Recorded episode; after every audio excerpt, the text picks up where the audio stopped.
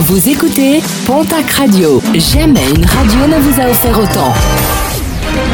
L'information locale à 9h, c'est sur Pontac Radio. Bonjour Jean-Marc Courage Sénac. Bonjour à toutes et à tous. Accident mortel déploré hier, mercredi, entre Mérac et Lem en Nord-Béarn. Camion Ben s'est renversé sur la D40.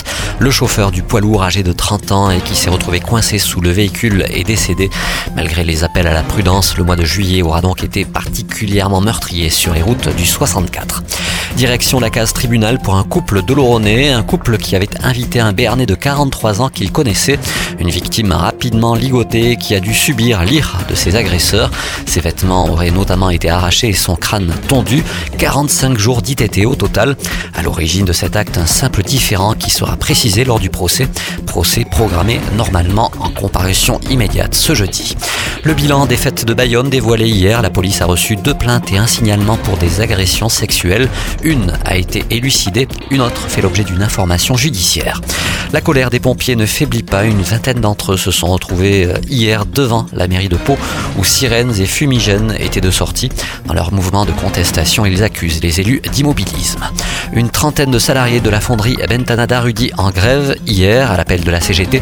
Ils dénoncent un manque de transparence de la part de la direction de l'entreprise qui entraîne, selon le syndicat, une démotivation du personnel.